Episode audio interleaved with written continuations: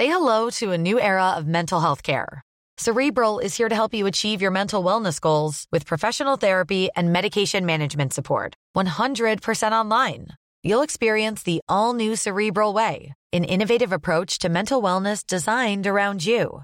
You'll get a personalized treatment plan from a therapist, prescriber, or both in a safe and judgment free space. Your cerebral therapist or prescriber will outline a customized plan with clear milestones along the way so you can get to feeling your best. With Cerebral, you're not alone in your mental health journey. We're here to empower you to live a fulfilling life. So take that first step towards a brighter future and sign up today at cerebral.com slash podcast and use code ACAST to get 15% off your first month. Offer only valid on monthly plans. Other exclusions may apply. Offer ends July 31st, 2024. See site for details.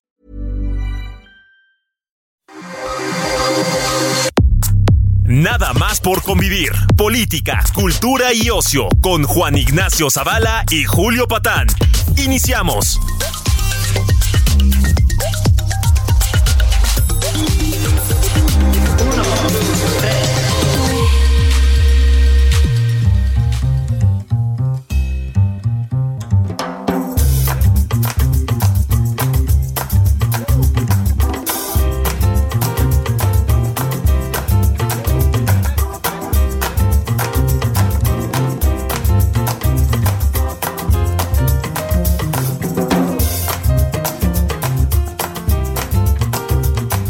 Están, criaturas? ¿Cómo están las bendiciones? Niñas, niños, sobrinas, sobrinos, sobrines. Esto es nada más por convivir edición dominical. Ya saben que. Ya saben que días como hoy. Me dedico a platicar con gente. Voy a usar la palabra más superficial posible. Gente importante de la vida pública mexicana gente de todos los ámbitos. Hemos platicado con lo que se les ocurra, chefs, artistas visuales, cineastas, novelistas, de todo ha pasado por aquí. Bueno, pues hoy otro protagonista de la vida pública, un, un hombre muy, muy, muy querido en, en el Covadonga, en el Palacio Nacional, este, en la jornada, muy, muy querido, de verdad muy querido novelista, editor, voy a usar otro término espantoso, mis disculpas de antemano, pero analista político, ensayista, yo les diría, más allá de eso, figura muy conocida de la televisión, de Foro TV, es colaborador habitual de Leo Zuckerman, por ejemplo. Pablo Maclub, ¿cómo estás? Mi querido Julio Patán, eh, un placer estar aquí. Un, tú eres un referente para mí de toda la vida y es un honor eh, estar en tu programa. Eh, te faltó agregar comentócrata, sí. me, me, parece que popularizó el canciller Castañeda. Eh, y, bueno, eh, yo, yo también lo uso como eh, signo loable. Fíjate que mm, hemos hablado mucho de alguien que a propósito ya estuvo en este espacio, querido Pablo, que es Macario Esquetino. Yo creo que Macario y tú, desde que empezó el sexenio, o incluso desde antes de que empezara formalmente, o sea, cuando Peña dejó de chambear y le dejó el changarro al presidente López Obrador, ambos trazaron, y voy a empezar entonces por, lo más actual, digamos, ambos, pues, vislumbraron la catástrofe de sexenio que estamos viviendo. Eh, yo me acuerdo que se les acusaba mucho de exagerados, de radicales, ¿no? De amarguetes al principio del sexenio. Y nada más voy viendo cómo avanza el sexenio, se acerca a su final, espero. Este, y las críticas empiezan a desaparecer, por lo menos ese tipo de críticas. Y pues esto es porque debe ser horrible para ti saber que la realidad te dio la razón, ¿no, Pablo? Bueno, querido Julio, no es fortuito, aquí voy a confesarle a tu audiencia que Macario fue mi maestro. Sí, sí. Macario fue mi maestro eh, justamente a finales del sexenio de Fox, cuando empezaba a polarizarse la nación en torno a la elección del 2006. Claro. Y eh, López Obrador as, ascendía como figura nacional o al menos presidencial, porque nacional ya lo era, ¿no? Desde que fue Sí, jefe sí. de gobierno. Macario nos advertía como estudiantes eh, del peligroso semblante demagógico del hoy presidente. Em, y todas y cada una de sus advertencias, desde el 2005, que más o menos fue mi maestro, se han cumplido a cabalidad. Eh, ahora, tampoco es por de ponerle, digamos que, un altar a, a Macario como oráculo. Y tampoco es que yo haya, lo haya emulado como alumno. La verdad es que no se necesitan, a mi juicio, demasiados eh, poderes, ¿no? Eh, ni, ni, tampoco títulos universitarios eh, para haber más o menos decidido que todo iba a salir muy mal. de hecho, de, de, hecho, hay precursores, incluso antes que Macario, de, Macario como mi maestro, quiero decir, que ya lo advertían del, del digamos que del clavado hemerográfico que he podido hacer yo, em, pues ahí está el, fabuloso editorial de Ikram ¿no? Eh, desde el 99, cuando sí, Obrador eh, quería torcer la ley, eh, la cláusula de residencia, que le prohibía ser jefe de gobierno, pues desde, desde ese entonces, Ikramantaki lanzó en el Universal un fabuloso editorial que yo todavía guardo recortado, que se llama eh, El bárbaro y los cobardes. eh, no, no solo sobre el semblante jacobino y destructor de López Obrador, sino de cómo las grandes masas y también los que se suponía que eran los diques de contención, académicos, intelectuales, otras autoridades, eh, se doblaron a su voluntad, ¿no? Entonces, este, ahora, fíjate, yo creo que era, a juzgar por la trayectoria política de López Obrador, ya si tú te echas un clavado a antes de ese 99, de, de, de cuando intentaba torcer la ley, pues te das cuenta que el proyecto obradorista es esencialmente el mismo a través de los años. O sea, alegó fraude en el 88, eh, volvió a alegar fraude en el 94, tomó pozos petroleros en el 96. Sí. Entonces, este, eh, yo creo que tampoco, te digo, no se necesitaban dobles doctorados para ver el, futuro, muy al contrario. Yo, yo, yo argumentaría, si quieres lo podemos eh, desmenuzar, yo argumentaría que, que, que, la alta academia, pues más bien obnubiló a muchos, ¿no? Este, de algo que era de mucho sentido común, que a mi juicio podía ver hasta un niño de seis años. ¿no? Sí. Fíjate que a mí lo de, bueno, hay, hay mucha y buena literatura, sobre todo en otros, en otros, eh, en otros escenarios mundiales, ¿no? Sobre la entrega de, sí, de la academia, o en un sentido más amplio, si quieres, de los intelectuales, también de los hombres de letras, ¿no?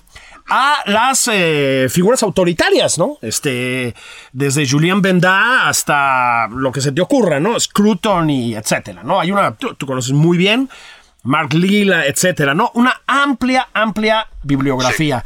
Y pues creo que en México tenemos pendiente un, eh, un, ejercicio a profundidad de ese tipo, ¿no estás de acuerdo? No se ha hecho, ¿no? Se, se debate mucho en los medios, eh, pero no no hemos visto ese volumen contundente que pase revista a la responsabilidad histórica, social, política de nuestras castas pensantes, ¿no? Sí, desde luego. Fíjate que del, también, del, eh, otra vez para usar la misma palabra, del clavado eh, a los archivos que he podido hacer eh, en los anales de la literatura, yo me encuentro, por ejemplo, a partir de, del gran libro de Greenblatt, eh, sobre Shakespeare, ahí te encuentras advertencias justamente de los famosos facilitores eh, eh, en, las tragedias de Shakespeare, particularmente en las tragedias que tienen que ver con, con los tiranos, ¿no? Ricardo III, Rey Lear, Macbeth, claro. ¿no? Este, Enrique VI, en fin. todos estos personajes demagógicos, autoritarios, tiranos al fin, eh, parecen llegar al poder encumbrados por, precisamente una casta de facilitadores que van desde los operadores políticos y los empresarios, pero también de los pensadores, ¿no? De, los que le dan una textura de admisibilidad a lo propio. Claro. Eh, porque es necesario disfrazar a lo que, otra vez, regresando a la pregunta anterior, a lo que al sentido común parecería muy obvio, es, es necesario disfrazarlo precisamente de, eh, eh, pues de, de admisibilidad. Claro. Y para eso no hay nadie mejor que los intelectuales, eh, que los académicos, eh, que en el caso de López Obrador sirvieron para darle una textura de un hombre mesurado, responsable con la economía eh, institucional, un hombre moderno, ¿no? un socialdemócrata de corte escandinavo. Sí, sí, sí. sí, Ahora, eh, eso, eh, eso es normal en las figuras, en las figuras eh, demagógicas y autoritarias, como te digo, viene desde Shakespeare seguramente desde antes. pero también creo que es muy sintomático de nuestra propia clase intelectual. Sí. Que a mi juicio, no sé qué pienses tú, tenemos intelectuales eh, de, alguna manera creados desde el Estado. Esa es la historia de la intelectualidad en México. Es, es, es, una de intelectuales, eh, por un lado sacerdotales, ¿no? Sí, sí. Eh, y por otro, que siempre han dependido del Estado, tanto para prebendas como para posiciones, como para becas. Entonces, pues sí, no es fortuito que, estos personajes lo hayan acompañado en, su ascenso al poder. Alguien dijo por ahí que la, la, izquierda es cristiana y la derecha es hereje, ¿no? Eh, yo creo que esto tiene algo de cierto. Este, estoy usando dos categorías muy antiguas, evidentemente. Pero sí tenemos, Pablo, eso sí hay que decirlo, una pues un, buen puñado de intelectuales que hay que decirlo, empezamos hablando de Macario, pero pues está Enrique Krause, está Gabriel Said, está Héctor Aguilar Camín, yo diría que el propio Jorge Castañeda desde otro lugar, que pues la verdad sí decidieron hacerle frente a esto, me refiero a este sexenio, ¿verdad? Desde el, desde el principio. Ahora, a ver Pablo, vámonos ahora sí a lo más reciente mencionaba esta nómina porque voy a tener que volver a Macario. Cuando platicamos él y yo aquí, él me dijo algo que mm, no estoy seguro de compartir plenamente, pero tiene buenas razones, que es que el proyecto obradorista es un proyecto derrotado, es un proyecto fallido, ¿no? Él... Eh, eh, pues sí, ve que el presidente es un hombre con poca perspectiva estratégica, digamos, con poca perspectiva a largo plazo, ¿no? no es un ajedrecista, digamos. Este, y que él, sus planes de sexenales se le desplomaron. Bueno, quería ir a la última semanita, Pablo. A ver, este, tienes encima el eh, escándalo de Ayotzinapa, que por mucho creo yo que traten de minimizarlo, ha hecho quedar muy mal al presidente, que además tiene una responsabilidad directa por el tema de Abarca. Está el libro este que viene este sobre el señor del cash, que no conocemos ni una página, pero que ya es un escándalo, y sobre todo están las filtraciones que difundió Latinus, Carlos Loret específicamente, que son escalofriantes. Es decir, no sé si es un proyecto derrotado, y, y, ahí viene mi pregunta, pero definitivamente es un proyecto en una descomposición terrible, ¿no? Sí, sí, sí, absolutamente. Creo que podemos observar el resquebrajamiento, ¿no? Eh, final del Estado, porque sí se puede conceder que el Estado había sido menguante, ¿no? Había, había, teníamos un Estado exiguo, eh, decadente, débil, en parte por la caída del régimen hegemónico, ¿no? El régimen anterior priista, el régimen del siglo XX. Eh, entonces, en ese sentido, es una gran ironía que en, eh, eh, en, el proyecto de López Obrador se termine de aniquilar, de, de, colapsar ese Estado. Y lo digo como una tremenda ironía porque una de las promesas obradoristas, o que al menos se compraron sus seguidores, fue, no sé si recuerdas, la de recuperar el Estado, eh, recuperar lo público, el sentido de lo público, así se decía con esas palabras. Sí, sí, sí. Solo que ahí había una trampa muy clara, te digo, no necesitabas un doble doctorado, era una trampa muy clara por, por dos razones. Una, se eh, atribuía ese debilitamiento del Estado a la transición democrática al, neoliberalismo. Así es. cuando no es cierto, esa, e, e, esa debilidad, ese, esa decadencia, más bien se debía a la caída del régimen hegemónico. De modo que la, digamos que la oferta de entrada, la oferta que hacía López Obrador, era más bien no de fortalecer al Estado, sino de regresarlo a, al, al, Estado del partido hegemónico. ¿sí? Y ese es, ese es el intento. Solo que ahí entra la segunda trampa y es donde ya no pudo. El proyecto populista por antonomasia se disfraza de un Estado fuerte. así, parece, eh, porque pues se presenta un caudillo central, ¿no? Es la añoranza de la presidencia imperial, parece que le va a dar solidez, así hacen todos los populistas.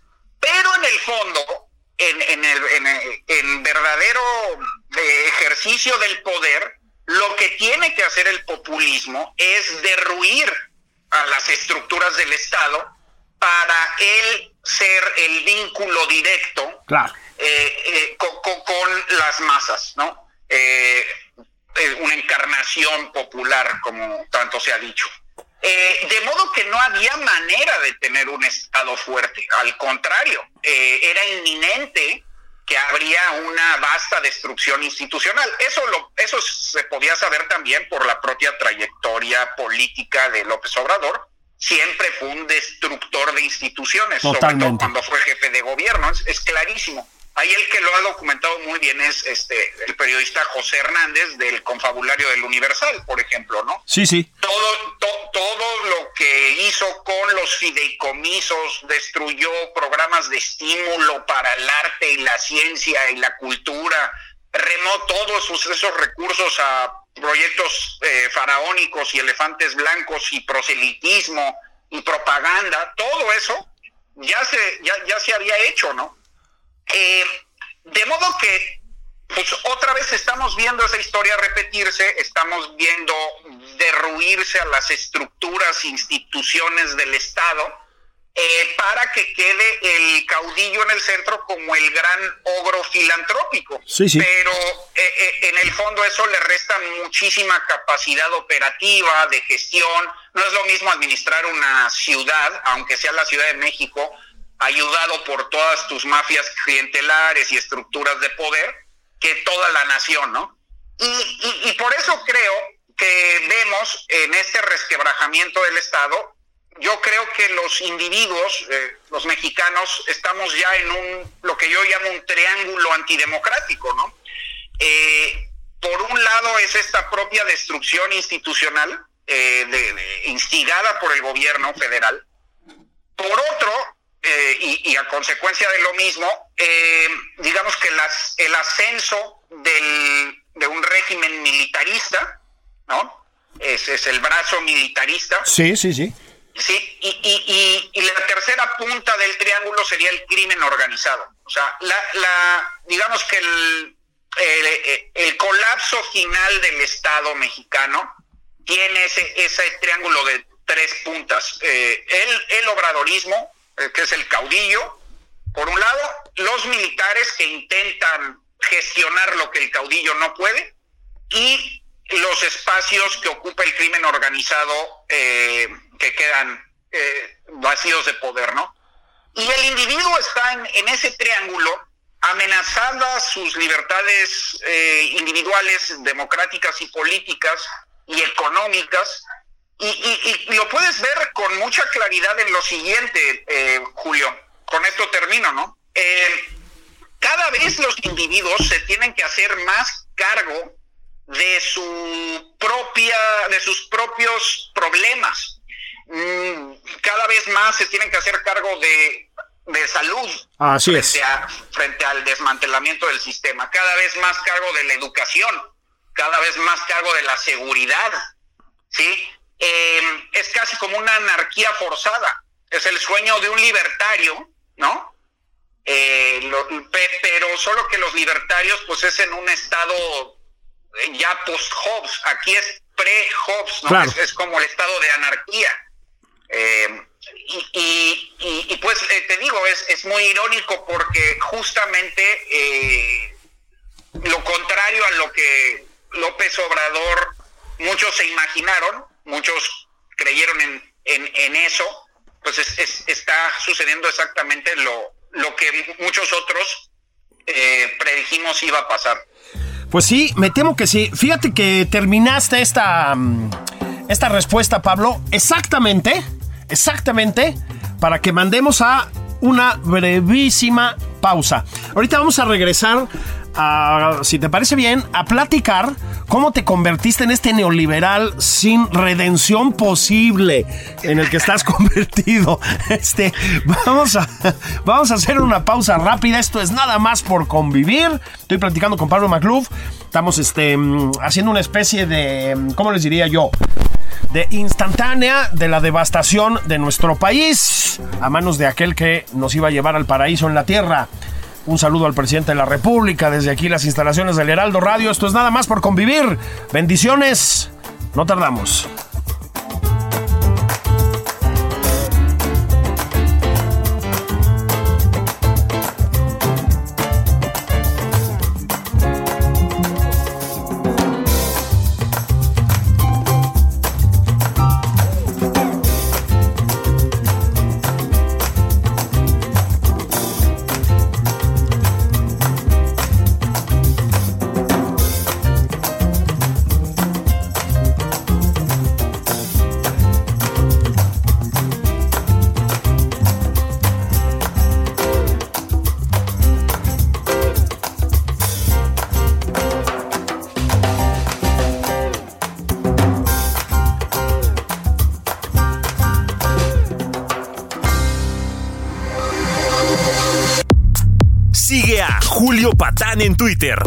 Arroba Julio Patán 09.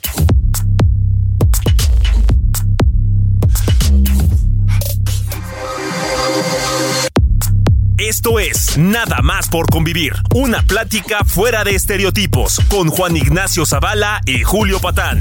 Regresamos.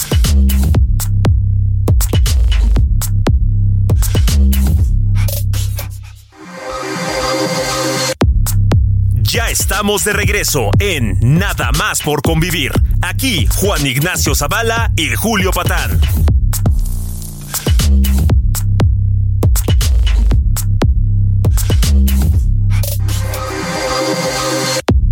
Sigue a Julio Patán en Twitter, arroba Julio Patán 09.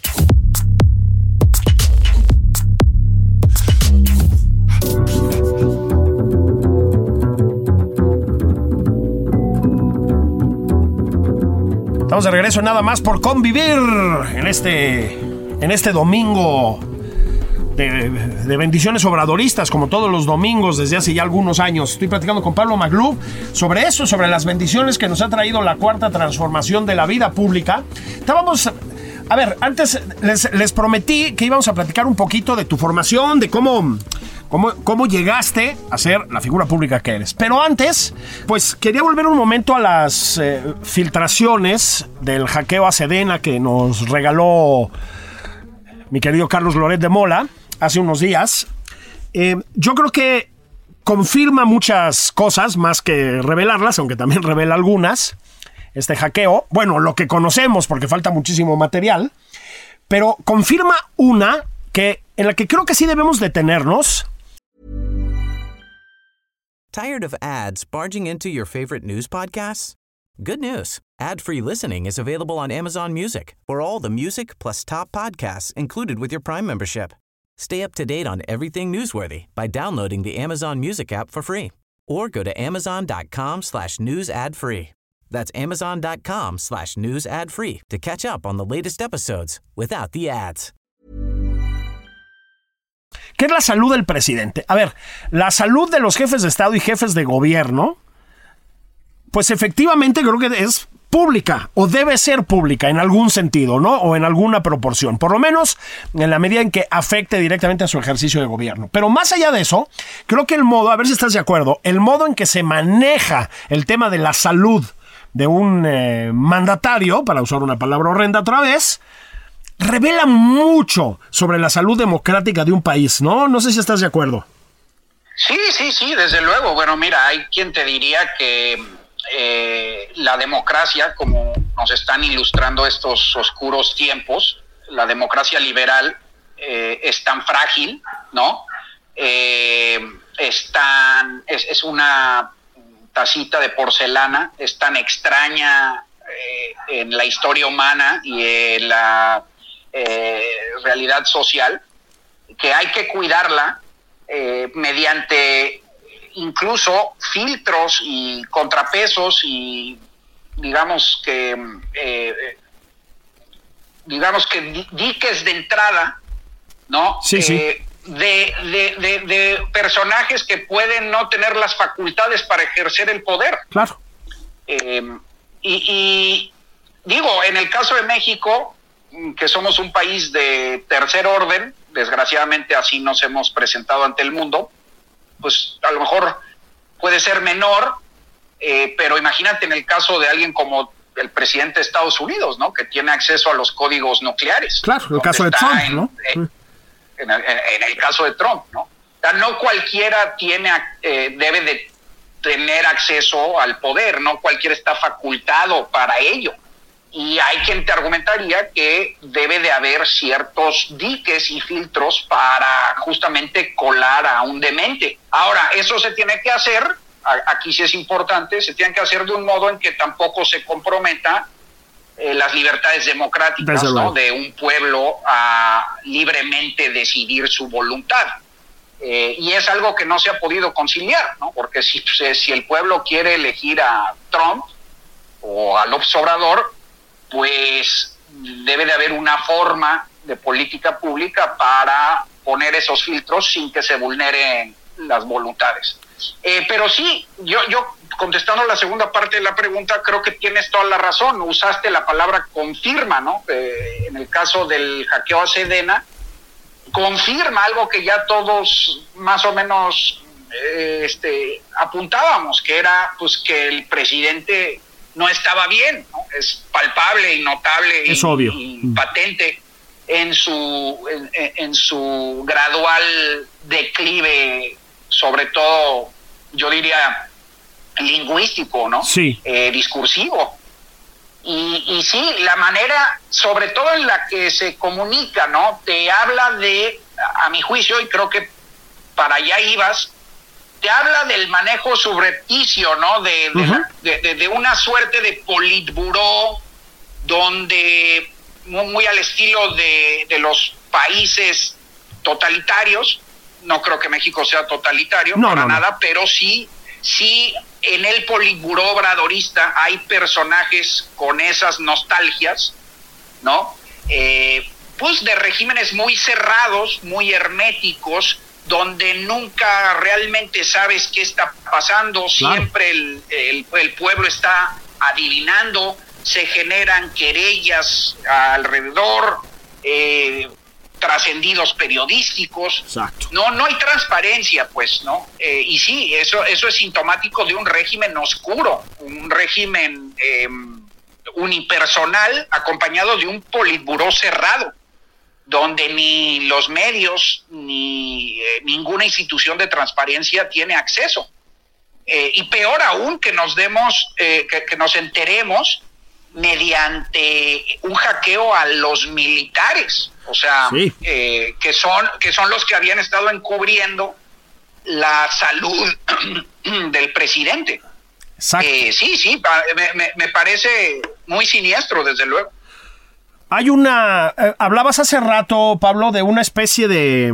de que estamos encerrados en un triángulo antidemocrático, por decirlo así. Yo, yo incluso un poco más lejos, ¿no? Pero hablabas del ejército, hablabas del crimen organizado y de la figura del propio presidente, ¿no?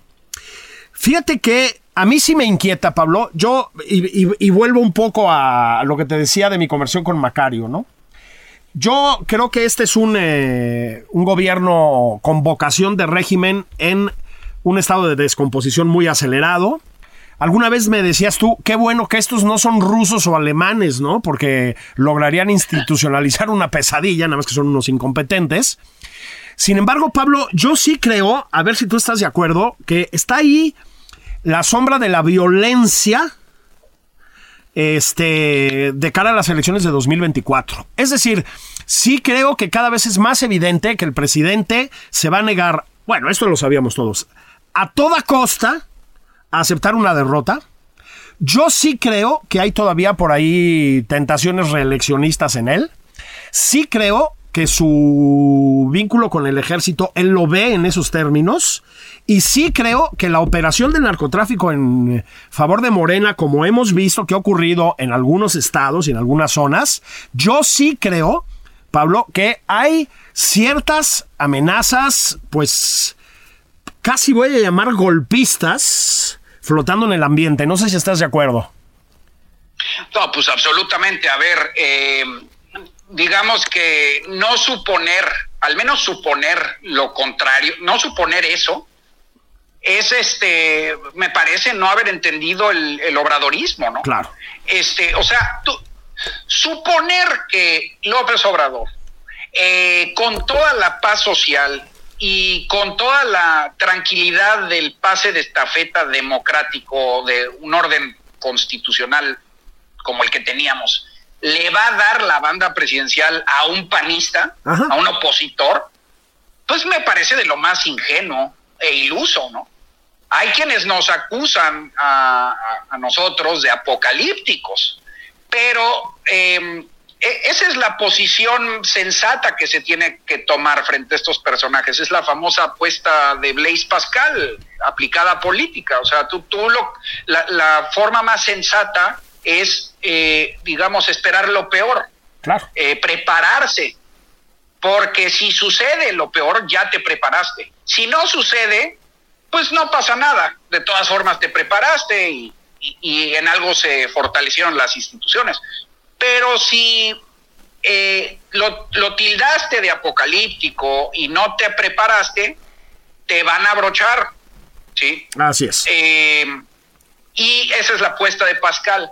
Por eso siempre frente a estos personajes es mejor esperar lo peor y anticiparse. Y yo veo que una de las, eh, no, eh, justamente uno de los mayores vacíos en la conversación pública hoy es lo inminente y lo evidente de que no va a aceptar la, una, una derrota. Así es. No lo haría eh, no estamos sonando las alarmas de manera suficiente, acompañado además de, como dices, de estos otros dos poderes eh, coercitivos ya, el, o con potencial coercitivo.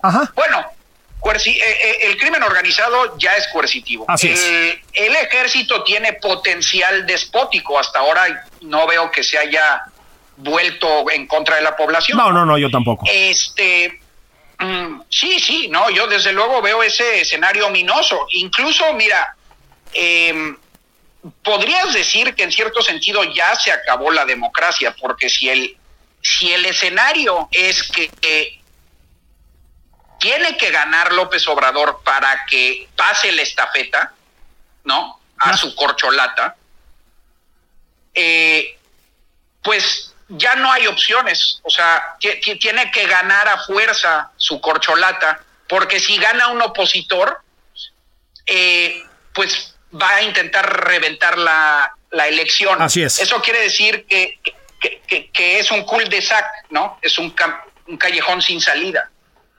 Sí, yo creo que yo creo que hemos llegado ahí, pero ahora sí te quiero preguntar, pues ¿qué te pasó, Pablo? ¿Cómo llegaste aquí? Yo veo a tus compañeros de generación, tú tienes una formación académica muy sólida, has estado en la academia además, como, como profesor, como docente.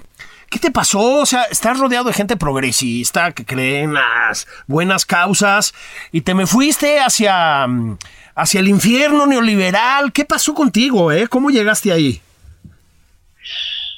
Eh, bueno, Jules, eh, hay un... Eh, Roger Bartra advertía a finales de, me parece que de la década del 2010, ¿no? Después de López Obrador, me parece que advertía que la izquierda estaba tomando una deriva identitaria. Sí. Es decir, estaba dejando de ser de alguna manera eh, materialista en el sentido clásico. ¿no? Sí, sí.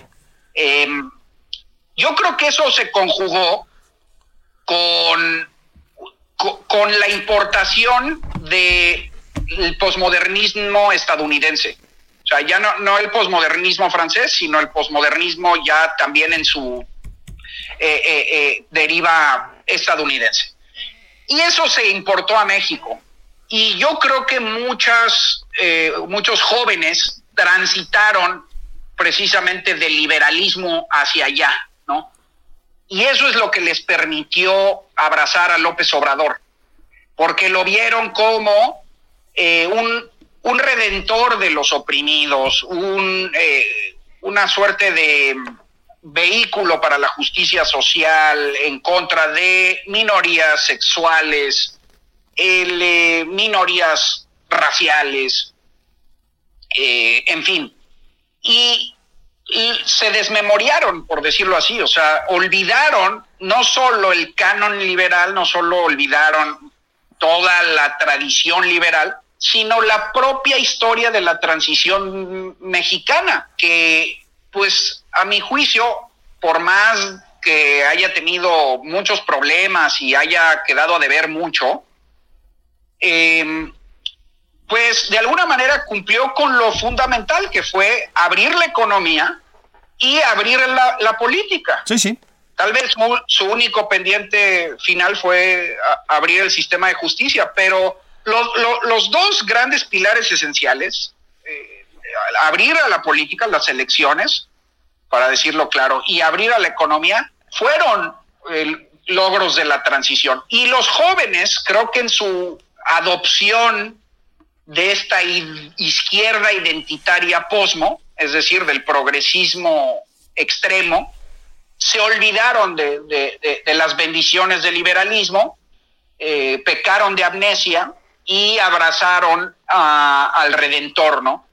Eh, eso por un lado. Por otro, yo tuve la enorme fortuna, Julio, de eh, formar parte de una muy, muy pequeña generación de periodistas del TEC de Monterrey, eh, que instituyó María Elena Meneses, Ajá, acompañada no? de, de, de, grandes maestros. Pero, pues, como sabes, el enfoque del TEC de Monterrey eh, en periodismo, tú puedes adivinar que no es, eh, es radicalmente distinto a cómo se enseña el periodismo en México. Sí, sí. Eh, en México tenemos una concepción del periodismo eh, como un arte pro bono, ¿no? Un, un, una suerte de, de, oficio entre literario y activista, sí. eh, pues muy chairil, ¿no? Para, sí, para totalmente, en, totalmente. En términos coloquiales, sí. O sea, el periodista debe de ser pobretón, eh, debe de estar, digamos que identificado con las causas justamente de la justicia social y del desagravio y del sujeto histórico, eh, histórico que es el pueblo,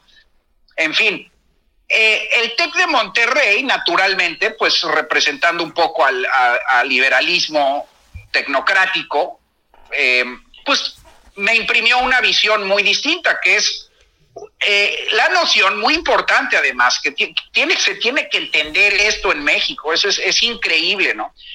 Pues de que el periodismo es un negocio, claro. no solo es un negocio, sino que es bueno que lo sea, es bueno que los periodistas ganen bien y estén tecnologizados y utilicen infraestructura de primera y pues sepan vender y tengan audiencias y eh, en fin, ¿no? Que, que utilicen a los medios de, de, de vanguardia, eh, porque un, perio, un, periodismo que no tiene dinero, primero es más fácil de corromper. Así es. Y, y, y, segundo, es más difícil de hacer. O sea, el periodismo es carísimo, sobre todo el periodismo de investigación. Sí, sí. O sea, la gente no tiene ni idea de lo que es, pero mandar a investigar a alguien a, a la sierra, es muy caro, digo, si lo quieres hacer bien, ¿no? Claro, Eh, claro. Son me- meses y meses y meses de viáticos, vuelos, contactos, Ajá. bases de datos, eh, documentación, ¿no? Y pues la, la, la- la- la escuela periodística mexicana es por tradición la García Mar- Marquesista, ¿no? La, de García Márquez, Sí, sí. el, el periodismo latinoamericanista. Y es una escuela bohemia, es una escuela, pues, pues te digo, chairil, ¿no? Que, que no ve al periodismo como negocio, no entiende que para Al que contrario. el periodismo sobreviva, Al contrario, Ah, ¿no? al contrario, Claro. Exactamente, al contrario, lo ve como, te digo, un arte pro bono. Eh, y, de hecho, pues eh, eh, ahí un poco puedes conectar porque a, a López Obrador y sus fanáticos les escandaliza tanto que alguien como Loret gane bien, como, como si eso implicara una, una prostitución Claro. del, del- del oficio. Pues todo lo contrario, ¿no? Un buen periodista, te digo, es más, eh, un pe- periodista bien pagado es primero más sólido, más seguro, más confiable. Y segundo, eh, pu- pues tiene muchísimo más herramientas, ¿no? Para investigar. El, eh, también es un problema con el periodismo en México que los medios no son propiamente negocios, los medios periodísticos no tienen, y, y esto ya es cargándole la bolita un poco más a la audiencia, al pueblo, por decirlo así, ¿no? No tenemos muchos lectores, ¿no? Claro. Eh, eh, sí, en México no se lee, lo ha demostrado hasta el cansancio tanto las encuestas como Gabriel Said, ¿no? Eh, en consecuencia, pues los medios no viven de sus lectores ni de su producción periodística. En México no existen los negocios periodísticos autónomos propiamente. Todos o son concesiones o eh, viven de la publicidad oficial o de suplementos semanales con- como el aviso oportuno, Sí, sí. ¿sí? O de otras secciones. Eh, y, y- y- y no hay, no hay ni suscriptores ni venta directa como existe en otros países. Y pues eso es todo un círculo vicioso. No le puedes pagar bien a tus reporteros, tus reporteros no pueden investigar, ¿Eh? se tienen que conformar con el boletín oficial emitido por la, por el gobierno, o de plano venderse a oficinas de relaciones públicas. Es una tragedia, ¿no?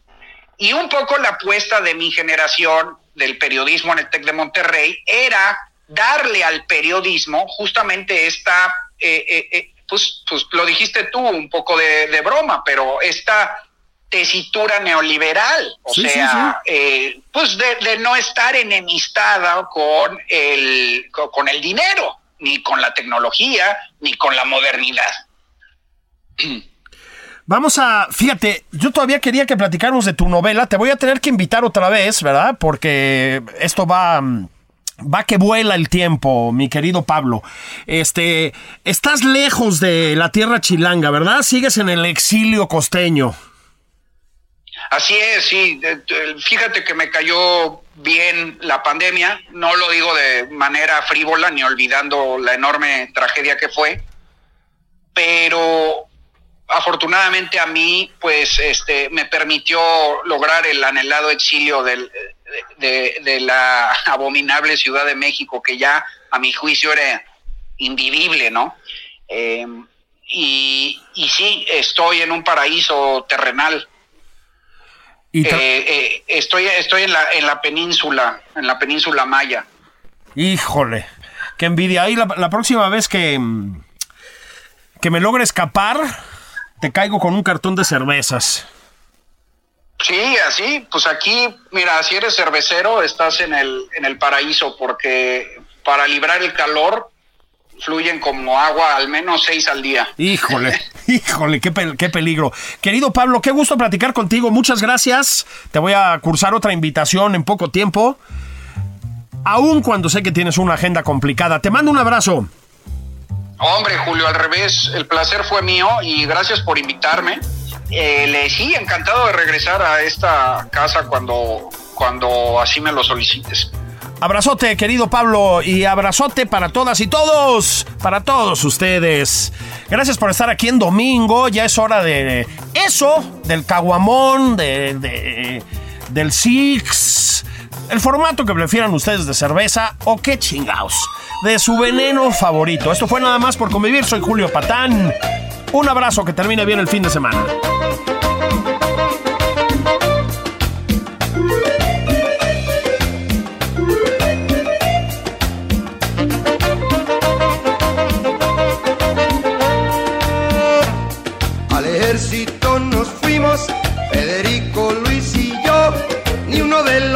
pasamos, por defectos nos falló. Federico por pies planos y Luis por asma bronquial. Y a mí solo me encontraron una cruda realidad. En la sangre un 99% de alcohol y un 92% también de colesterol.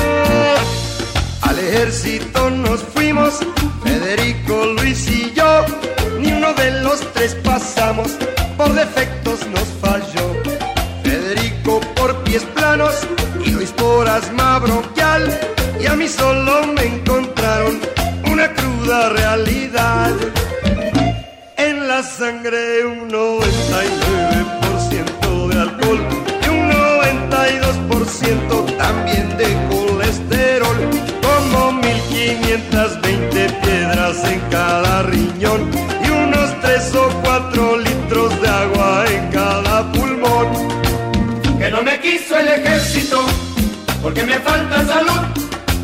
Y ahora la vida me paso yo, siempre diciendo salud. Que no me quiso el ejército porque me falta salud. Y ahora la vida me paso yo, siempre diciendo salud.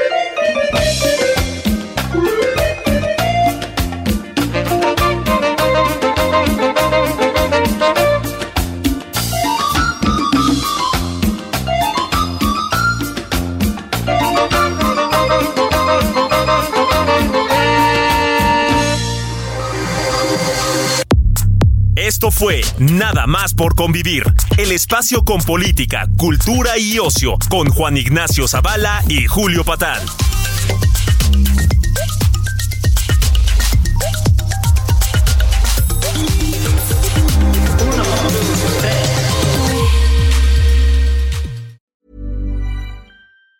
Tired of ads barging into your favorite news podcasts? Good news. Ad-free listening is available on Amazon Music for all the music plus top podcasts included with your Prime membership.